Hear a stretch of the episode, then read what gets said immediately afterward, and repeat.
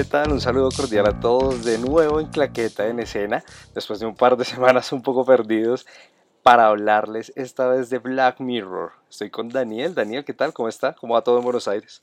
¿Qué más, Jesús? Bien, aquí soportando el calor que para mí es muy difícil como bogotano que soy aguantar este calor tan bárbaro. Sí, y es que para los que no saben y nos escuchan de pronto desde otros países, en Bogotá no hay estaciones, entonces siempre tenemos el mismo clima. A veces, evidentemente, hay días más soleados, otros. Llueve o hace sol. En este momento estamos pasando un poco por una época medio soleada después de que tuvimos un par de meses lluviosos, pero el clima en general no, no varía mucho no, pasamos los 21 grados por ahí y no, no bajamos a menos de los 4, que, que ha sido pues lo, más frío que se encuentra. Sí, y eso, a la madrugada, pero... no es algo como tan común, pero bueno, no nos distraigamos y entremos de una vez en Black Mirror, una, una de las mejores series de la actualidad. Yo creo que a todo el mundo, al menos ha escuchado de Black Mirror y sabe que es Black Mirror, ¿no? Sí, yo creo que es uno de los fuertes de Netflix, eh, que le apostó Netflix porque originalmente no era de Netflix, sino es una serie británica que salieron dos temporadas y un capítulo que era como un especial de Navidad y Netflix vio el potencial de esta serie y la compró los derechos y ahora pidió dos 12 capítulos más que fueron la tercera y ahora esta cuarta temporada y que seguramente vendrá una quinta temporada más de Black Mirror. Sí, seguramente porque no ha dejado a nadie pues sin interesarle el tema de la serie. En 2012 Black Mirror ganó un Emmy a, una, a la mejor película de televisión o miniserie que fue el primer año en el que estuvo. Y bueno, a partir de eso lo que ha tenido es un despliegue internacional impresionante. Con Netflix, bueno, ya llegó a la cúspide. Ellos cuando firmaron aseguraron que iban a tener dos episodios divididos en la tercera y la cuarta temporada. La tercera temporada, si no estoy mal, salió en el tour del 2016. La tercera temporada. Y la cuarta la publicaron eh, a final del 2017. Seis nuevos capítulos, así como en la tercera. Y bueno, Primero, antes de, comentarles nuestra opinión, queremos decirle que vamos a hablar con spoilers de esta cuarta temporada de Black Mirror. Grabamos una pequeña reseña en nuestro canal de Zoom de 5 minutos hablando de cada episodio sin spoilers para que sepan un poco de qué trata.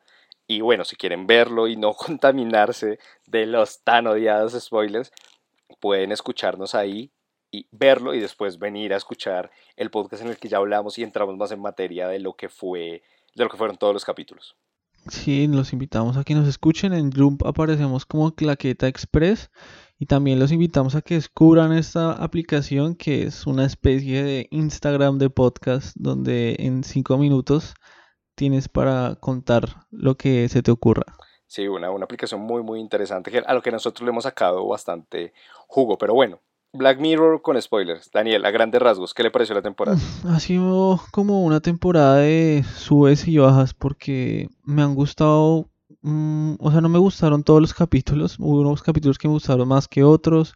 Me parece que empezó con toda la fuerza con el USS Callister. El primer capítulo me gustó mucho, eh, abordó temas que me parecieron eh, muy interesantes, como todo lo de que ya veníamos igual viendo en otros capítulos, como toda esta neurotecnología con la conciencia humana y ahora en una realidad virtual y el clarísimo homenaje a Star Trek. Entonces me, me pareció un muy buen capítulo y un muy buen arranque de temporada pero digamos en los siguientes capítulos como que fue bajando un poco el nivel y tipo vuelve a subir otra vez con otros capítulos. Entonces creo que es como, si bien son seis capítulos, creo que el formato original de Black Mirror eran más o menos unos tres capítulos. Creo que los me gustaron mucho tres capítulos y los otros tres no me gustaron tanto. Entonces creo que es como un... Eh, fue algo como agridulce, como en general fue esta temporada. yo la describiría una temporada agridulce. Se siente un poco esa imposición de Netflix de querer desarrollar más la historia, ¿no? Siendo que el escritor para todos los capítulos es el mismo, que es Charlie Broker, que fue el creador también, salvo en este primer capítulo que estuvo con William Bright. Él escribió solo el resto de capítulos y de pronto Estoy de acuerdo con usted, le quedaba más fácil escribir esos tres capítulos, un poco más concentrado en las historias que, que abrirse a seis, pero bueno, Netflix al final es el que manda. Yo voy a aprovechar para dar un par de apuntes súper cortos que también me pareció un poco una temporada rara. Sobre todo porque a mí me gustaba el formato Black Mirror en el que todos quedábamos como, huevón, esto está pasando ya, se jodió la humanidad. Y siento que en, estas, en esta cuarta temporada como que le dimos más rienda al final. Ay, medio medio light, medio, ay, no, no, no, no, no es tan grave. Yo creo que, que bueno, o sea, si vimos tipo, por ejemplo, hemos visto un final feliz como en San Junipero, que fue, pues, en medio de todo fue un final feliz, porque quedaron juntas las dos, eh, las dos nenas, pero, pero pues también hay que ver que están juntas, pero no están juntas, ¿sí me entiende? O sea, es como, es como un poco agridulce. Y, se sentía un poco más el drama. Sí, y esta temporada fue como que otra cosa también que yo vi mucho esta temporada fue como que también quisieron meter mucho lo de todo este tema de empoderar a la mujer, porque casi la, la mayor parte de las protagonistas en estos seis capítulos fueron mujeres, que no fue algo que, que hayamos visto en capítulos anteriores, que siempre, pues, generalmente fueron hombres los protagonistas. Y creo también que... Bueno, pero entremos en materia que lo que tenemos... O bueno, termina, termina la idea. Creo también que este capítulo o estos, estos seis capítulos también se nota un poco quizás lo que puede ser el agotamiento de tener que escribir prácticamente seis películas porque estos capítulos duran casi más o menos una hora para una sola persona escribir seis historias así de largas y con la complejidad que tienen pues yo creo que puede ser muy desgastante porque apenas tiene quizá un año para escribir y producir, grabar y ya empezar a emitir la serie. Entonces, creo que también todo lo que vemos es un poco como la presión que está ejerciendo Netflix por tener contenido ya inmediato. Y, creo que así como Game of Thrones se tomó el tiempo para sacar un mejor material, se tomó un año y Stranger Things también se, ahora tiene un año más eh, yo creo que este tipo de series también tienen que darle un poco de tiempo para que se mantenga la, calidad que estamos acostumbrados a ver. Sí, estoy totalmente de acuerdo. Y bueno, entremos en materia a ver qué tanto es lo que decimos y empecemos a hablar por lo que usted digo. Y de Scalizer. Primer capítulo de la temporada, el más largo, según la crítica, uno de los mejores. Mm, una clara referencia a Star Trek y también un poco a lo ensimismada que puede vivir una persona y cómo el mundo digital se ha vuelto un escape. Eh, Robert Daly, creo que se llama el protagonista, es un programador que se nota que es un genio, pero que tiene cero eh, capacidades sociales. Entonces, casi que en la oficina está sí, es súper introvertido. relegado. Su socio se aprovechó, se nota desde los primeros momentos que mejor dicho, él es como decimos aquí coloquialmente la mosca escupida, está por allá, a un ladito, y, eso le molesta y él mismo, como fue el que diseñó la plataforma por la que se volvió millonario, él y su socio, tiene su propia versión en su casa eh, a modo de Star Trek, a, lo cual es aficionado, pero bueno, está es como descargando su ira en esa en ese juego que tiene y tiene a, los, a sus compañeros de oficina ahí metidos, o al menos una representación virtual de sus compañeros de oficina. Sí, son, son clones virtuales, digamos, como una copia de, de la conciencia porque él los obtiene tomando ADN de las personas de la oficina, se roba los vasos o cualquier cosa que la persona haya dejado, no sé, una muestra de ADN este sujeto se la roba, lo guarda como en una neverita que tiene y hace como una especie de clones digitales para introducirlos en el juego y torturarlos y será él como la persona que él quisiera ser por el dios un poco. Todo cambia cuando llega Nanette a la oficina y como que se siente un poco interesada en conocer más de él no pero él simplemente sigue con sus cero habilidades sociales y acaba robándose una muestra de ADN, la mete en el juego, se muestra como el dios superpoderoso que está ahí metido y ella es la que hace que todo cambie al fin y al cabo intentando mostrándonos por qué todos están como tan compasivos mostrándonos la situación. A partir de los ojos de ella vamos viendo lo que está sucediendo y estoy de acuerdo con ese apunte de Daniel ella es la, la protagonista la que se roba el, el poder, un poco por así decirlo, en, esta, en este primer capítulo. Sí, es como, es una, como una buena sorpresa que pues nos da el capítulo que termina dándole como la vuelta de rosca a la, al personaje principal, porque al principio uno, pues yo creería que él es el personaje principal, pero termina convirtiéndose en el, en el villano, entre comillas. Eh, entonces me pareció como que esa estructura que armaron me gustó mucho. O sea, ese cambio de roles me gustó Sobre todo porque uno siente empatía al principio por el, por Dali. Dice como, uff, pobre man, le quitaron todo. Y al final es como, pues un cabrón. O sea, también se ha hecho medio odiar y lo que tiene es un montón de resentimiento, pero tiene muchas sensaciones encontradas el capítulo. A mí particularmente, mucha gente criticó la duración, a mí no me molestó, nunca lo sentí lento ni nada. Visualmente es un capítulo muy interesante, también en cuanto a la música, a los efectos, creo que es el que más desarrolla efectos. Sí, yo creo. Mm, yo creo que es uno de los capítulos que más ha costado, porque si usted se da cuenta, Black Mirror generalmente no usa muchos eh, personajes y tampoco suele usar muchas locaciones por lo mismo, por temas de presupuesto.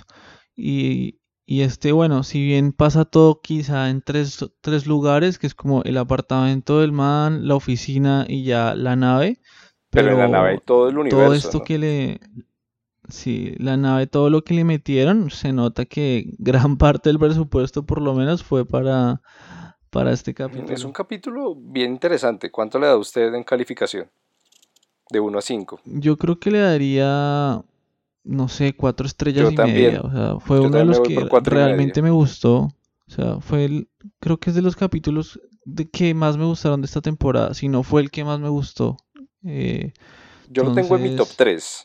me gustó, además que fue el primer capítulo. Recuerdo que empecé a verlo y dije, ¿qué putas está pasando? No entiendo nada. O sea, porque estamos en Star Trek, me llamó mucho la atención desde el inicio por eso. Y un detalle así para cerrar un poco con este, este primer capítulo es que estuvo la voz de Aaron Paul al final, recordado por ser Jesse Pinkman en Breaking Bad.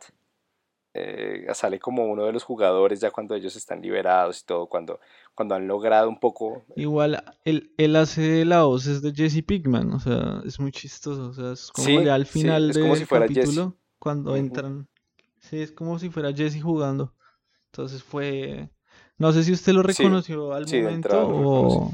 Sí, fue muy chistoso. Yo creía que era él, o sea, no estaba seguro. Y ya después en los créditos miré y sí, sí, sí era el inconfundible Jesse Pinkman o Ron Paul. También en ese capítulo tiene como unos easter eggs a otros capítulos al, al hand de DJ. En algún momento en los celulares se puede ver la aplicación de la que se ve en Hank de DJ. Creo que es una cuarta temporada con muchísimos easter eggs. Tal cual. Y eh, yo creo que vamos a llegar a eso, sobre todo cuando empecemos a hablar de Black Museum. Pero bueno, pasemos al segundo capítulo que se llama Arcángel. ¿Qué le pareció Arcángel? Arcángel, mm, creo que tiene ideas que ya se habían visto, como era esto de en lo de la tecnología de ver quizá a través de los ojos de una persona. En el capítulo que no me acuerdo cuál, cómo se llamaba, pero era... El que compró Robert Downey Jr. Sí, que era el que se podía ver a través de los ojos de las personas y ver recuerdos. Es el tercero de la primera temporada. Exacto, ese. Ese capítulo se llama... tu historia completa. Ese, creo que ese capítulo Arcángel toma como cosas de este capítulo, cosas del de Blanca Navidad, como el de bloquear a las personas o bloquear lo que no se quiere que la otra persona vea y lo implementan en una historia como más quizá de la vida cotidiana y como de una mamá y una hija pero creo que se queda un poco corto la historia y termina siendo quizá como hasta un poco predecible o muy lineal igual lo que yo le decía o sea casi todas las cosas pasaron en la casa y, o en, en dos lugares. Entonces creo que se queda un poco corto. Me gustó la actuación de, de, la, de la señora, me pareció que era como la que más, eh, más que la de la muchacha cuando ya es adolescente. Pero sí, no sé, siento que, o sea, como que no me emocionó nada, es como muy plano, o sea, y como que también, eh, no sé, técnicamente tampoco es que sorprenda mucho, o sea, es como que es muy plano en general el capítulo y lo dirige Joy Foster, que... Sí, cosa, cosa interesante, un detalle bien Que es la primera mujer en dirigir un capítulo de Black Mirror y, y una vez más en este capítulo le dan el protagonismo a, a mujeres. A mí, a mí hubo algo que me dejó pensando en todo el capítulo y era que de pronto uno al no tener el sentimiento de padre no entendía del todo lo que quería contar este capítulo porque al final es un debate de qué tanta libertad pueden llegar a tener los hijos. El capítulo tiene un par de escenas bastante fuertes, pues fuertes por así decirlo, como chocantes en las que la mamá decide controlar tanto a su hija que acaba viendo cosas que tal vez ella no querría ver o no debería ver porque pues cada quien tiene una vida muy particular, ¿no? Y eso mismo hace que la misma niña también se afecte. ¿Hasta qué edad fue que pudo ver al perro ladrando solo porque la mamá estaba asustada de que le fuera a pasar algo? Porque la, esta aplicación, está, este sistema le, le alertaba cuando el, la niña sintiera estrés o, o miedo o cosas y le daba la opción de bloquear eso y creo que fue uno de los planos que más me gustaron. Sí, el único, el único que, recuerdo era eh, la cámara quieta y que pasaba la nena y era como el plano para ver que avanzaba el tiempo porque era como que pasaba chiquita y después ya estaba grande y el perro antes ladrando ya después estaba viejito y acostado y tranquilo. Pero el perro vivió bastante, eso sí no Sí. Yo cuando lo vi dije, pero una, una vida larga la del perro, la verdad. Una buena vida la del perro. Sí, no, tiene cosas chéveres, o sea, todo esto que tomaron de otros, de otros capítulos me parece que es muy bueno, o sea, porque da mucho de qué hablar, pero siento que no lo, no sé, no lo desarrollaron tan bien como pudieron haberlo hecho, o sea, le hubieran podido sacar mucho más jugo a esas cosas como, no sé, eh, que le, le, bloquearan mucho más cosas o que, no sé, cosas así, pero siento que no le sacaron tanto provecho a como a, lo, a la tecnología que estaban mostrando. Sí, recuerdo que hace como una semana hablé con alguien de este capítulo y me decía, oye, en Perú ya inventaron algo, alguien tiene una idea en Perú así y lo va a sacar, pero no, no se lo han dejado. Y uno decía, tal vez esta vaina no está tan lejana la realidad, ¿no? O sea, en el primer capítulo sí decimos, hmm, eso que, o sea, sí hay juegos de realidad aumentada y demás, pero tal cual el concepto de ese juego, faltan años. Pero esto, este tema del control parental, yo no lo veo tan descabellado y si bien estoy de acuerdo con usted en muchas cosas, que, el capítulo me parece lineal, un poco parco, no me conectó tanto, eh, sentí que se pudo haber desarrollado un poco mejor la historia. Sí me llamó la atención este tema de la relación padre-hijo, me pareció interesante. Como, y, que no es tan lejano. No, no es lejano. Y creo que es algo que sentimos en, en muchos de los capítulos de Black Mirror. Creo que ese es uno de los objetivos de, de, la serie, como de mostrarnos un futuro que puede estar pasando en 15 minutos, que era como una de las eh, premisas del director. Pero sí, lo que yo le digo, o sea, siento que hubieran podido trabajar un poco más la relación también con la mamá. O sea, creo que se quedó corta la historia con lo que quería mostrar, que tiene cosas muy eh, buenas, o sea, como prometedoras, pero que se quedó corto en lo que quería mostrar. Y por eso no me gustó tanto ese capítulo. O sea, creo que no, o sea, reutilizaron ideas muy buenas, pero no las supieron aprovechar. Sí, tal cual, pudo haber sido un mejor desarrollo, la verdad, de todo. Todo lo que estaba haciendo, eso sí, a mí al final me gustó. Como saben, estamos hablando con spoilers y, y bueno, cuando la cogió a tabletazos fue bastante fuerte, ¿no? Sí, que se le que se le que, que se le pixelaba y se le quitaba. Fue una buena escena, me pareció como una, una escena interesante. Eh, me hubiera gustado más tipo que, no sé, fue como que la no la alcanzó a golpear tanto, o sea, fue como que se vio más brutal de lo que realmente fue. Y después sale la señora ahí gritando. Yo pensé que, sí, yo pensé que iba a acabar muerta. y la mató. la mató. Y hubiera sido mucho más Black Mirror. Sí, un final Netflix. El nuevo Black Mirror de Netflix, más o menos. Bueno, Calificación para este episodio. Yo le daría, no sé, un 3, 3 y no sé, 3, 5. Yo, yo, yo le pondría un poco más, como un 3-7, entre el 3, entre el 3-7 y el, el 3-9 por ahí. Tiene, tiene sus conceptos interesantes. Sí, pues tiene lo que le decía, tiene cosas chéveres, pero creo que se quedaron cortos. Entonces, para mí no están entre mis mejores, los mejores capítulos de esta cuarta temporada. Bueno, y con eso pasamos ya al tercer capítulo de la temporada, Crocodile. Capítulo que, Daniel, a ver, ¿a usted qué le pareció? Yo, por mi parte, lo encontré como uno de los más curiosos de toda la temporada. Tanto que este sí me pareció bastante chocante, pero raro, ¿no? Sí, yo creo que, o sea, no sé, o sea, tipo, o sea, cinematográficamente hablando, Creo que es uno de los capítulos que tiene mejor propuesta porque las, o sea, los planos que tienen, creo que lo grabaron en Islandia, no estoy seguro. Sí, está en Islandia eh, grabado. Tiene unos planos generales, una cosa muy loca que me Además, gustaron Islandia tiene, sí, tiene unos escenarios que son impresionantes. Entonces, esas, eso me gustó, pero en cuanto a la historia, fue lo más predecible del mundo, o sea, fue como, o sea, era re obvio que esa detectiva iba a llegar a, donde la protagonista y que iba a saber por lo de los... O sea, todo fue súper predecible. O sea, creo que lo, único que me sorprendió fue como... Y eso fue como... Eh, lo que la descubrieron eh, fue por el hámster ese. Y yo como, ah, le pueden poner la máquina a un animal. Yo como, ah, pero o sea, fue re predecible.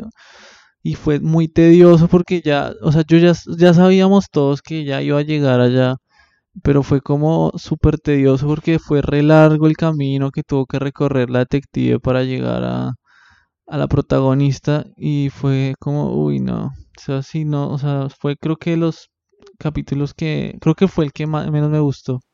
Y mire que este capítulo también está un poco eh, inspirado en ese que ya hablábamos de Inter Story of You, el, de, el, primero, el tercero de la primera temporada en el que la gente tiene desde el ojo todos los recuerdos porque se puede empezar a ver, o sea, casi que los policías tienen un arma fuertísima y no pueden quedar testigos, ¿no? Sí, creo que eso es como la, pre, la premisa que por lo cual ella mata, como que se a todo el mundo, a todo el que se va encontrando, ajá y que se le vuelve como una cadena. Sí, y este, este capítulo también alimenta un poco la teoría de que todo está conectado, porque podríamos decir que esto es mucho tiempo antes del capítulo que usted habla de la, de la primera temporada y que estos son los primeros pasos de esa tecnología, porque sí se nota un poco más, eh, digamos, obsoleta, o como, sí, como obsoleta con lo que ya vimos antes. Y, y igual también por otro lado, el tema también de, de, todo lo que están centrándose más que todo en la tipo neurotecnología o el poder que puede llegar a tener el cerebro humano combinándolo con la tecnología y es algo muy de lo que más me o sea es algo muy interesante y creo que es de lo que más me gusta de Black Mirror pero en sí este capítulo sí no fue muy tedioso o sea se me hizo muy tedioso porque fue como que se me hizo muy largo sin sentido, o sea, como que ya era muy predecible. A mí al principio me, pareció interesante cuando vi que la vieja mató al tipo con el que había atropellado al otro eh, años antes, como que quería mantener su estatus y eso la llevó a tomar una medida desesperada. Ese, esa premisa se me hizo muy interesante, pero poco a poco sí fui sintiendo eso que usted sintió. Entonces casi que me desconecté del capítulo. Tuve que verlo dos veces e igual seguía como diciendo, mm, no sé, no sé, no sé qué estoy viendo, entiendo más o menos por dónde va, pero todo sí se siente como, ah, ya se sabe qué va a pasar. Y si algo nos tiene acostumbrados y nos gusta de Black Mirror es el no saber qué carajos va a pasar. Entonces sí lo sentí un poco así. Mm, es crudo en sí el capítulo, la, la, escena en la que mata a toda la familia esta y queda la bañera ensangrentada es interesante al menos, pero no se me hace uno de los capítulos más destacables realmente de, esta temporada. Sí, no, sí, la verdad a mí tampoco. Creo que la, la, protagonista hace un buen papel, pero pero en sí la historia no, no me, o sea, no me convenció de la forma en que lo hicieron. O sea, me parece que sobró muchísimo de la historia de la detective, me parece que sobró mucho y fue como excesivamente largo ese pedazo. Mm, tal cual. Eh, ¿Calificación, Daniel? Yo aceleraría eh, por ahí un 3.5. Es que realmente lo que más me gustó fue lo que le decía, como la fotografía del capítulo me pareció muy buena. Pero de resto, no, nada. O sea, no. A mí sí, esos planos, esos planos islandeses me hizo acordar de Bjork y todo, pues cuando ella graba es impresionante todo lo que muestra de Islandia. Entonces a mí también me gustó muchísimo eso. Yo, yo también lo dejaría como en un 3 algo, entre 3.5 y 3.3. No sé, no sé, tuvo, tuvo sus detalles muy interesantes, pero pudo haber sido muchísimo mejor. Sí, además que también hablando de la tecnología, pues en sí tampoco fue que la viéramos tanto, o sea, como que pasó a un segundo plano y no, no fue la real protagonista de la historia. Tal cual. Mm. Como que se, se sale un poco del paradigma de Black Mirror. El cuarto capítulo, para mí, eh, no sé si el mejor o el segundo mejor, pero que sí me gustó muchísimo. Hank the DJ. Sí, es uno de los capítulos también que me gustó y que, o sea, si uno lo, lo pone a analizar un poco, es como en medio de todo, es uno de los más sencillos de, de los que hicieron porque yo hablaba antes un poco de que literal son como, no sé, tipo tres, eh, tres espacios donde se desarrolla la historia. La casa, donde pasa todo, el, restaur el restaurante el restaurante que es el mismo siempre.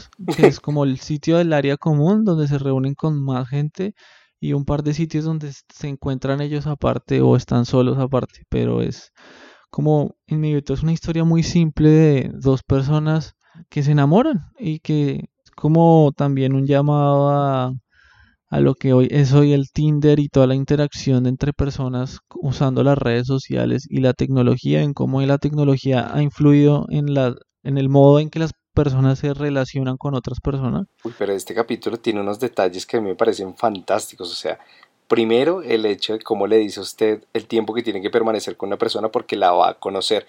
Y justamente hace poco hablaba con alguien y me decía, tenemos una aplicación que te puede definir tus gustos a partir de inteligencia artificial y todo eh, tu experiencia en redes, lo que haces en eventos, que yo no sé qué, yo decía, bueno, es Hank de DJ, o sea, en tres años van a decirte conseguimos tu media manzana, tu media naranja, tu media manzana, tu media naranja muy fácilmente, entonces uno lo ve un poco alejado, pero no, no es tan descabellado con todo lo, lo, que se está desarrollando actualmente en inteligencia artificial en Facebook, en el mismo Google, que lo que hablábamos antes de empezar a grabar, nos conocen todo. O sea, es una vaina salvaje. y lo que en la premisa de esta aplicación del disquito este era tranquilo, tienes que meterte en unas relaciones, pero te vamos a conocer tan bien que te vamos a dar a tu pareja perfecta. Y uno sí. Sí, estas relaciones son para eh, como alimentar un, un algoritmo para poder encontrar tu pareja perfecta. Y es algo que, o sea, me recordó también ese aparatico como como al Siri, como a, estas aplicaciones de, comandos de voz que son cada vez como más inteligentes y obviamente Tinder, todas estas redes sociales y lo, lo que usted decía, el manejo de, lo del tiempo, que tipo le, decía como tener que estar un año con una persona que era un asco de persona. Tal cual, ¿no? Está... La, el bancando le toca estar dos años con la vieja, no. Además que la vieja era un asco, era como, era un parche. Y la otra vieja también fue como todo lo contrario, que las, las citas o las relaciones que le, le tocaban eran como de muy corto tiempo y se volvían como cosas muy efímeras, como que ni siquiera se interesaba o alcanzaba a conocer a la otra persona. Y también me llamó mucho la atención el tema de cómo a partir de una decisión usted puede trastocar todo. ¿No? Cuando el man decide, bueno, no vamos a ver esto, de verdad no lo vamos a ver, le gana más la curiosidad y ve cómo va bajando cinco años, tres años, dos años, un año, tantos meses. Y va como, no, no, o sea, el desespero me pareció bien interesante por la actuación del tipo. Y creo que también es algo muy favorable que estos actores que protagonizaron este, este capítulo tampoco son muy conocidos, o sea, y creo que por eso también le da un poco de credibilidad al personaje porque si no sería como, ah, este es el que, o sea, como que uno realmente casa a muchos actores con algunos papeles y, y termina, eh, no sé, como dañando un poco al final eh, la intención de la actuación, tipo, no sé, bueno, es que hay actores como tipo Tom Cruise, que ya es el mismo Tom Cruise en todas las películas. Will, Smith, Will Smith, que es el mismo Will Smith en todo lado. Sí, tal cual, estoy de acuerdo, pero yo sí quiero decir que lo que más me gustó de este capítulo fue el final. Sí, totalmente Cuando se ve que es una simulación, no me joda. Yo de verdad que además, sin palabras me encantó, me encantó ese detalle. Ni siquiera es una una primera simulación, era la simulación 1000, o sea, es muy tensar, literalmente como que le vuela a uno la cabeza y empiezan a generar un montón de posibilidades de lo que está hablando este capítulo de, no sé, o sea, como que todo esto que vimos y todo lo que sintieron y todo era una simulación, o sea, ellos no son reales y han habido mil atrás, o sea, mil atrás de ellos y solo era para saber si eran compatibles dos personas en el mundo real. Porque sí, la, aplicación ofrecía el 98% de probabilidad de éxito. Sí, y, que... y, y, con las simulaciones lo lograban. Uy, ese, eh, a mí el final la verdad me dejó como diciendo, puta madre.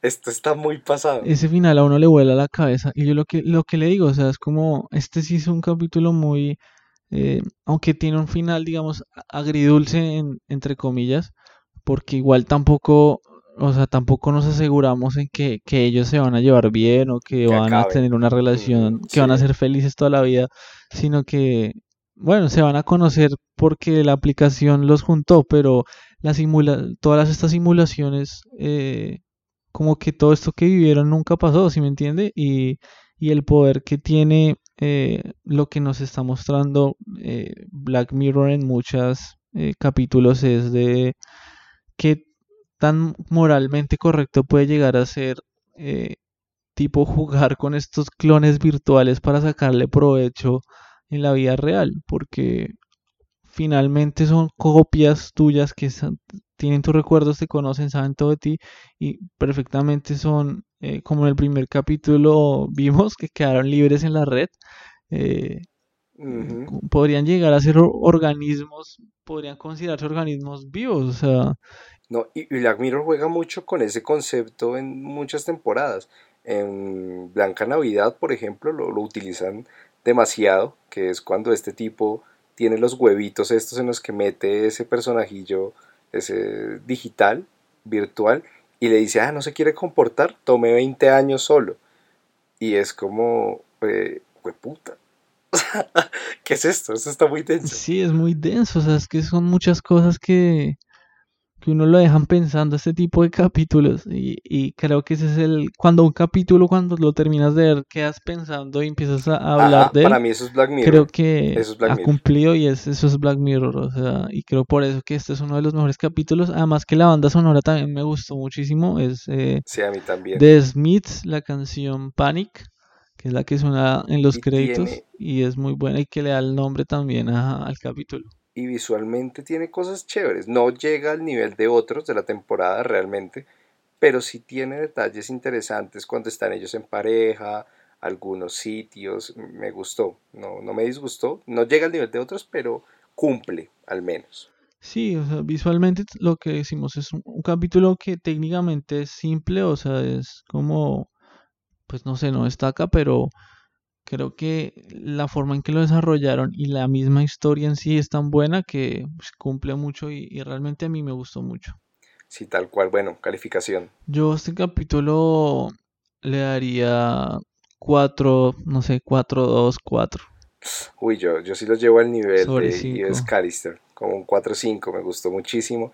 Sobre todo, hasta un 4-6 le daría un puntico más que el mismo Ives Callister, porque es que el final de verdad me pareció increíble.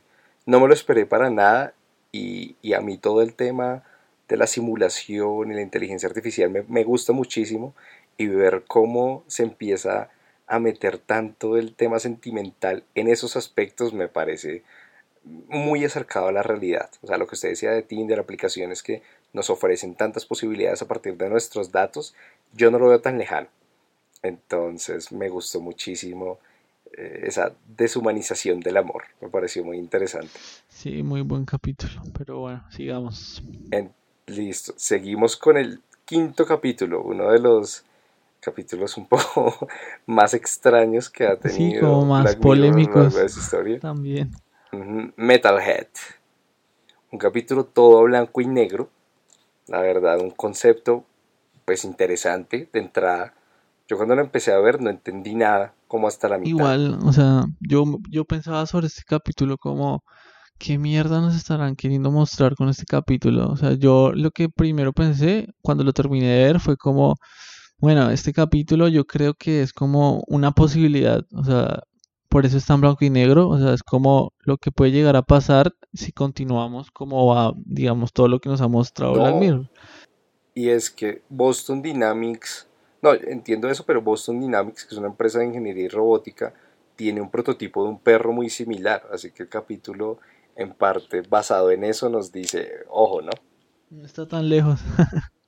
Ajá. Sí, creo que estos son robots que también han empleado, o este diseño de robots son los que han empleado en el ejército también para cargar municiones y cargar eh, cosas muy pesadas para los soldados. Entonces son cosas que no están tan alejadas de, de la realidad. Sí, tal cual. El director, que fue David Slade, decidió rodar este capítulo blanco y negro para, para eh, generar la sensación de esas películas de terror un poco de, antaño y la, verdad es que el capítulo sí es como te mantiene un poco al borde, ¿no? O sea, es mucha presión la que se va desarrollando. todo el, el personaje siempre se ve, uno dice, como, como es que dura 41 minutos vivo? O sea, lo persiguen todo el capítulo, esa vieja la persiguen todo el capítulo.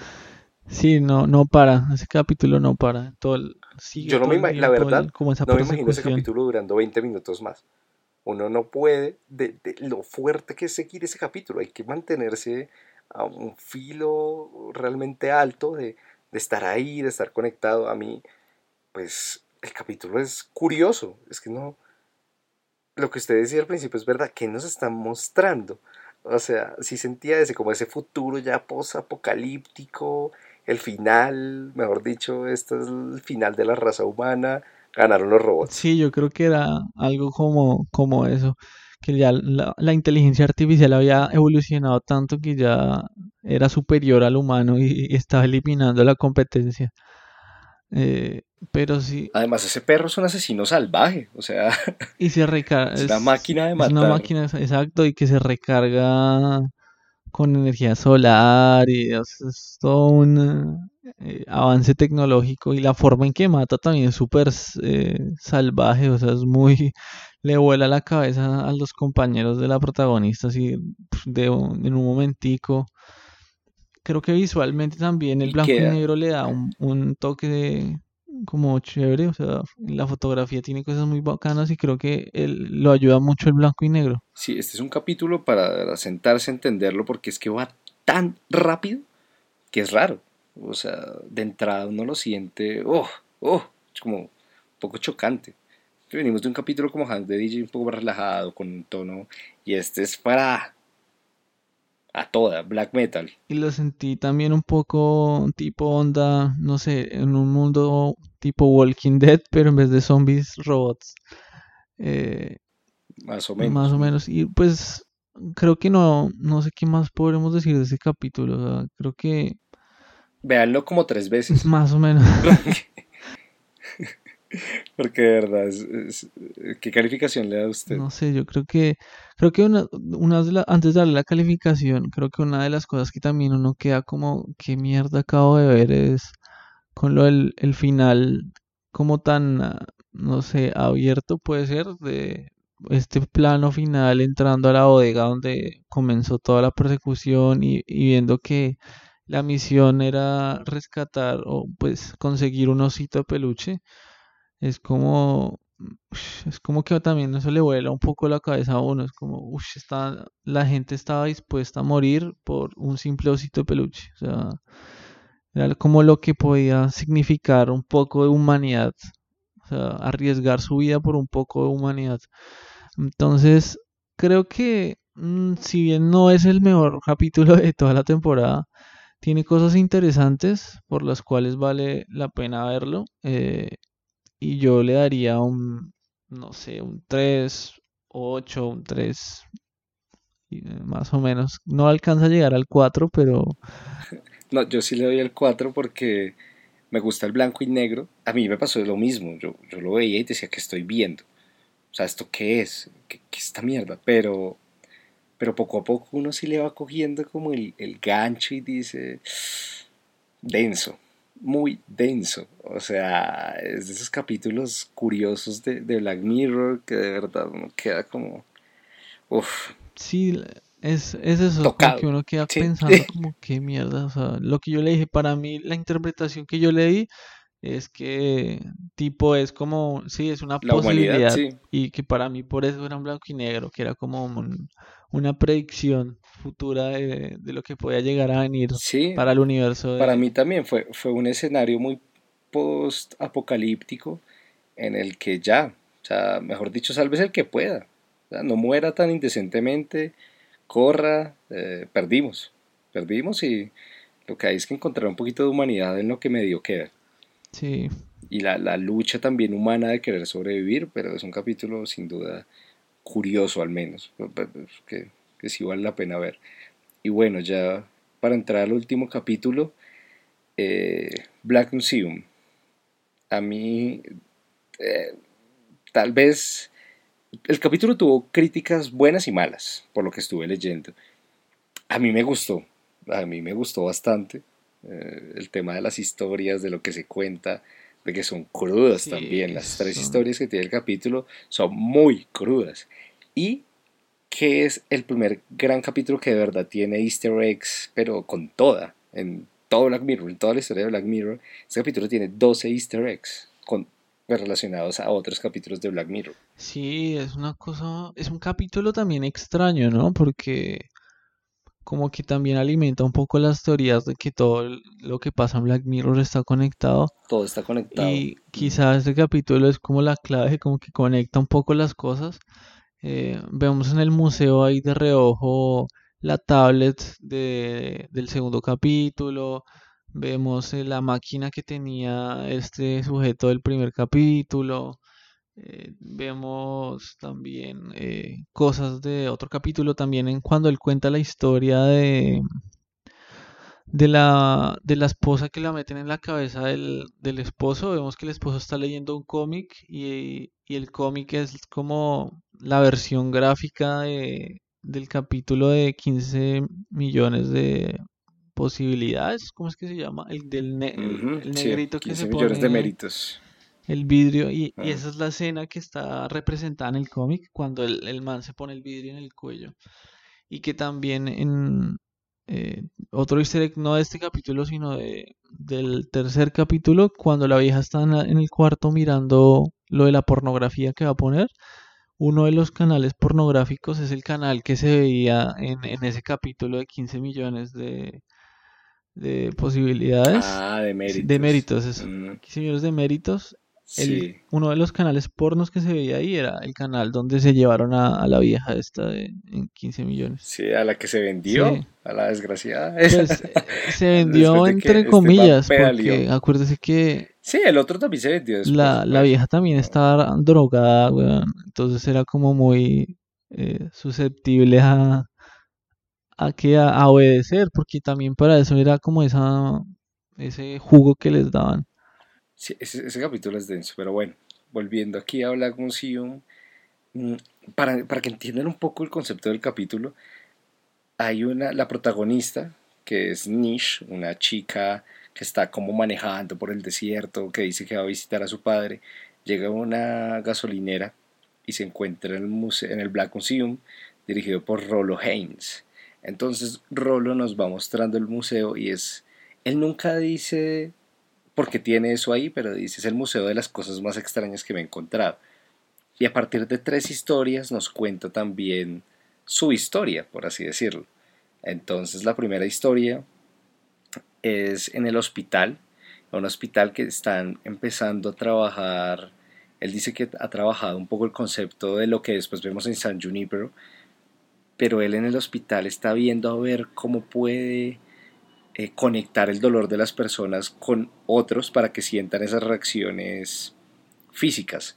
Y nos cuenta cómo un doctor acabó volviéndose adicto al dolor, de los pacientes al punto que llegó casi que a volverse dependiente de eso, como si fuera una droga más por las secreciones pues mentales que eso, que eso a, lo que eso lleva y cómo termina primero él mismo infringiéndose daño después de ver que el dolor de los pacientes no era suficiente, pero después del mismo hacerse daño, ver que no era suficiente ni siquiera el daño que él se podía hacer, porque quería el miedo que sentía la gente cuando alguien más le hacía daño. Y el final es brutal cuando le mete el taladro al indigente. O sea, es salvaje. Y ese, todo este, este primer cuento que nos, nos echa este tipo Rolo, eh, tiene bastantes referencias. Recuerdo que el televisor, las noticias, es como la cadena estadounidense. Eh, ahorita no recuerdo la sigla, pero cuando sale el primer capítulo del cerdo, hay la cadena británica que tiene unas siglas y aquí es la misma cadena pero con la sigla norteamericana. Mm, también está el detalle del hospital, de todo lo que se puede hacer. Ya nos va empezando a soltar todos estos easter eggs que no estamos viendo en el museo. Y ahí es cuando uno se va dando cuenta como este man también es un cabrón. O sea, sí, como que ha hecho cosas como por diversión.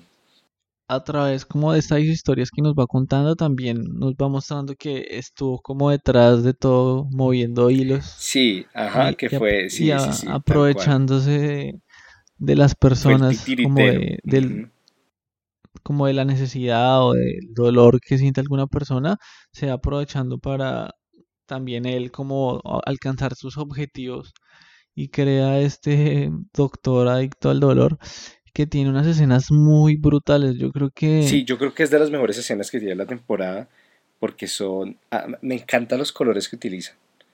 O sea, los siento totalmente fuertes, como que evocan ese sentimiento de desesperación. Son los colores muy opacos. Eh, cuando está en la casa, como que juega también con el neón. Eso me gustó muchísimo. Sí, como que la iluminación, como cuando él empieza a contar las historias que nos las van mostrando y tipo con la del museo, como que se nota mucho la diferencia, entonces como que te sientes como dentro de un recuerdo, o sea, es muy chévere el manejo que le dieron a este capítulo para contarnos en un solo capítulo tres historias eh, diferentes. La segunda historia trata, ya, ya nos ha adelantado un poquito Daniel, es una pareja que una, la esposa, bueno, la novia queda totalmente en coma después de que la atropelló un carro y el doctor les ofrece la posibilidad de que él crea ese recuerdo Ah, es aquí donde se habla más de San pero ese recuerdo virtual, hasta la misma chica lo dice, pero se lo implanta en la cabeza. Es como ya habíamos hablado antes de, de, este, esta tecnología como previa. Lo que habíamos dicho en el capítulo anterior, que estaba esa tecnología, pues esta es la de San Junipero, pero un poco un paso antes, como cuando se estaba probando todavía. Empezando sí a desarrollar que la conciencia virtual de la persona metida en la cabeza de otro y como esto lo va desesperando porque, mejor dicho, en mi cabeza yo y ya. La verdad no me imagino tener como un Pepe Grillo ahí jodiéndolo todo, todo el día, diciéndole qué hacer, qué no hacer. El tipo no podía hacer nada, nada. Además, sí, además, el, como que el ingrediente extra es que sea eh, pues la, la, la esposa, entonces obviamente lo limita mucho más y este man eh, pues tiene necesidades y vainas y está acostumbrado a algo y, tener que limitarse porque ni siquiera la otra persona tiene poder, sino simplemente la escucha en su cabeza y, ya. sí, y por eso es que la empieza a silenciar y después la acaba metiendo en un juguete. sí, eso se me hizo súper bizarrísimo. Sí, a mí eso es salvaje porque cuando le dice, que solo tenía dos modos de responder, como te quiero y yo no sé qué, que era decir sí y no. Y le dice, bueno, ¿y qué pasó con ella? Ahí sigue y responde, no me crea tan hijo de puta. es muy bizarro, es súper oscuro, es súper oscuro. Eso fue muy salvaje. Y mientras nos van contando la historia, también vamos descubriendo cómo. Yo al principio pensé que la niña iba a ser la jodida. Yo dije, uy, este man algo le va a hacer Y ahí me sorprendió un poco, tengo que ser sincero, pensé que iban a caer en el mismo cliché. Y vemos la tercera historia, que es la que conecta realmente todo lo que pasa en este episodio. Y que durante las otras dos historias también van mostrando como algo de esta tercera historia, como que son algo Además, que va pasando también, también qué va pasando con el doctor, que pues el tipo va perdiendo estatus a partir de lo que va haciendo, acaba casi que despedido y de todo lo, donde estuvo y acaba comparándole la memoria virtual a un pues a un condenado a, la, a la silla eléctrica. El tipo no era culpable, no se pudo llegar a comprobar eso, pero el man vendió, vendió su memoria y lo que hizo el tipo fue sacarle el mayor provecho torturándola. Al punto que... Pero de la peor manera posible. Como en un coma. Sí, lo volvió un vegetal ya. o sea, una vaina bien salvaje y nos muestra cuál es el verdadero objetivo de la chica al estar ahí y es vengarse ya que es su padre el que está ahí está ahí encerrado pero este capítulo a mí se me hizo, si bien tiene el final un poco feliz, tiene tres historias que son muy oscuras, o sea, muy, muy oscuras. Sí, es un capítulo que rompe todos los esquemas porque no, no habíamos visto esto. Es un nuevo modelo, tal, tal cual. En ninguna, en ninguna otra temporada.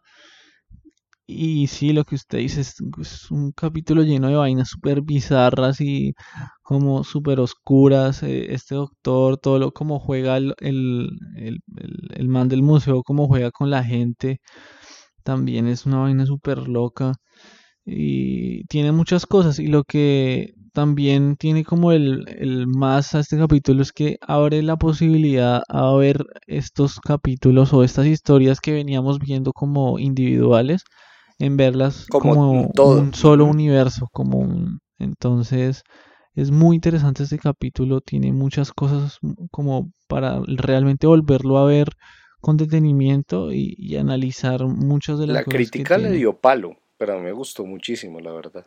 Sí, yo la verdad, hoy en día la crítica no, ya uno no sabe ni qué creer a la crítica, porque a veces yo, yo siento la crítica muy sectorizada y también como muy, como, o sea, no me consta, ¿no? Pero a lo bien que la crítica ya está como muy comprada porque uno ve que califican unas películas muy bien y pues no se me hace nada del otro mundo y unas películas que son muy buenas o que no son que son películas buenas les dan palo y las destruyen y creo que también es una estrategia comercial. Entonces hay que sacar cada uno ver por y sacar sus propias y sacar su propia conclusión tal cual eso depende del estilo de cada uno lo que le guste y demás. Bueno Daniel eh, calificación de este capítulo. Yo a este capítulo le daría un 4 más de un 4 porque realmente me sorprendió o sea yo lo que o sea lo que usted decía también me pasó me pasó a mí. O sea yo creí que quién sabe qué mierda le iba a hacer ese doctor a, a la chica esta y terminó siendo totalmente al revés y me sorprendió muchísimo. Sí tiene un final, eh, digamos que puede ser como dulce, entre comillas, o sea, un, final mm. feliz, eh, porque bueno, la chica logró lo que quería, pero también vemos como que bueno, es un final feliz para ella, pero hay un montón de cosas que no fueron muy felices y no todo. No, y de gente que está jodida. Gente que terminó re mal por culpa de este doctor. La mamá está en la cabeza de ella, eh, la vieja igual sigue en el, miquito. No, sí es un... Entonces como que es algo agridulce, o sea, como listo, lo logró, pero igual ya todo está igual de hecho mierda. Entonces, eh, me gustó mucho este capítulo, por eso creo que también entra como en mi top de, de capítulos de esta temporada. Sí, a mí yo le doy un 4-5 más o menos, la verdad, este capítulo me gustó mucho me gustó la estética sobre todo. A mí estas estéticas oscuras que juegan con los neones me encantan. Y en este caso y en este capítulo me gustó muchísimo lo que desarrollaron. Mm, entonces, como conclusiones finales de la temporada, yo sí estoy de acuerdo con Daniel en que se le dio mayor protagonismo a las mujeres, cosa interesante, muy, muy interesante. Casi, yo diría que en cinco capítulos de los seis, las mujeres son las protagonistas cosa que a veces se ve poco en estas series que comparten género. Mm, las historias, no sé, a mí un poco siento la mano de Netflix Eh, me pasa un poco como siento la mano de Disney en Marvel. Mm, se pierde un poco la crudeza. A mí, a mí, me gustan las historias que se sientan reales. Y el Black Mirror anterior lo sentía más real que esta última temporada. Tuvo sus momentos de, de lo que siempre ha sido Black Mirror, pero tal vez teníamos el listón muy alto. Y eso hizo que, que dijéramos, ah, bueno, sí, está bien. No voy a decir que es una mala temporada, pero no es a lo que me tenía acostumbrado Black Mirror. Sí, también, eh, pues hay que entender un poco eso, ¿no? Que Netflix también tiene sus propias como objetivos y, es un poco diferente a lo que... Eh, no, y que es llegarle a la mayoría de público que pueda, y eso está bien. O sea, sí, porque también estas, las dos primeras temporadas, pues esta gente ya como que no tenía nada que perder, ¿sí me entiendes? O sea, le estaban era apostando a, a ver qué lograban y lograron estas dos temporadas de tres capítulos y un especial que hicieron, que fue el de Blanca Navidad. Eh, y lograron llegar a Netflix y ya pues bueno, les toca acomodarse a lo que Netflix les pida. Quería, digamos, una cosa más que me gustaría hablar era que, que obviamente me, me gusta que le den protagonismo a las mujeres. Me parece que, que está muy bien porque se lo merecen, hay muy buenas actrices pero hasta qué punto lo hacen por, o sea, a lo que voy es como porque realmente quieren dar igualdad a las mujeres en condiciones y hasta qué punto lo hacen por un bien comercial, ¿sí me entiende? Porque... Sí, como que se siente un poco... O sea, yo no tengo nada... Espíritu. Literal, o sea, no tengo nada contra eso, pero sé que también, y no solo Netflix, y no solo Black Mirror, en lo que estamos viendo, el cine hoy en día se está yendo a ese lado porque es lo que está vendiendo y más de ser la razón de por qué las mujeres se merecen ser las protagonistas de películas, series y lo que sea, es porque es lo que comercialmente en este momento está llamando más la atención. Entonces como que también les desvían un poco el, al tema que están tratando en Hollywood hoy, eh, que es como el furor en Hollywood, entonces, es como por lado y lado también se va, se vuelve un poco Black Mirror el asunto.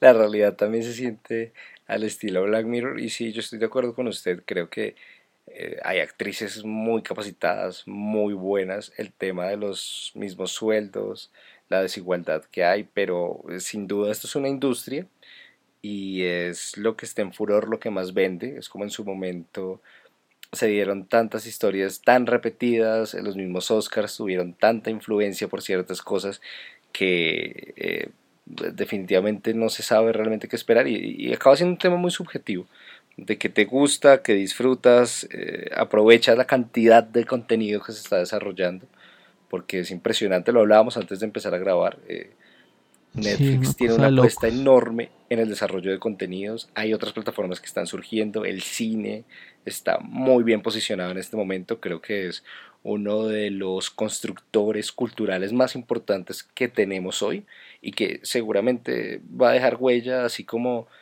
eh, los westerns en su momento fueron tan importantes, el cine moderno también lo está haciendo. Sí, definitivamente el, el, alcance que está llegando Netflix con todos sus contenidos, y no solo contenido norteamericano, sino empezando a invertir en contenido de gente en Alemania, como lo que vimos con Dark, o diferentes tipos de contenido por todo el mundo que están apostando y que están funcionando a nivel mundial, es una de las grandes apuestas que vemos hoy en Netflix y, y es muy interesante, tenemos mucho por ver, no tanto tiempo, pero hay, mucho contenido que ver hoy en.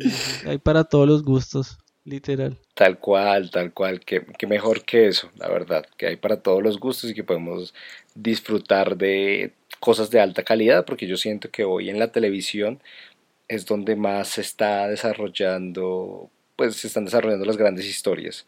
Hay series con actores de primer nivel cinematográfico que uno queda, uff, es la televisión uno de los grandes espacios actualmente para construir historias. Entonces tenemos todo por disfrutar. Eh, bueno, gracias a todos por llegar casi que hasta acá, por escuchar nuestro análisis de Black Mirror, lo que opinamos de esta cuarta temporada. Mm, esperamos que, que, los vean los capítulos, la verdad. Los invitamos a que nos cuenten si llegaron hasta acá, por Dios, porque ya vieron todos los capítulos y nos pueden decir qué les pareció, qué esperan de las nuevas temporadas y saben que nos pueden escuchar por Spotify, por iBooks, por iTunes, por Speaker, por Tuning, tenemos Claqueta Express en June. Sí, mm, que se en me escapa. YouTube también pueden encontrar los podcasts en nuestro canal de Nos YouTube. pueden seguir por Facebook, eh, por Instagram, estamos empezando a incursionar en Twitter y bueno, pronto también tendremos más sorpresas para que estemos mucho más conectados con todos los que nos escuchan. Nos mandamos un abrazo a todos. Daniel, ¿alguna despedida final? Eh, un saludo a nuestros oyentes de México que nos han escrito. Sí, Nos alegra mucho que nos escriban. Y, y nada, en general, una- un abrazo para todos y nos estamos escuchando en un próximo capítulo. igualmente, un abrazo. Chao.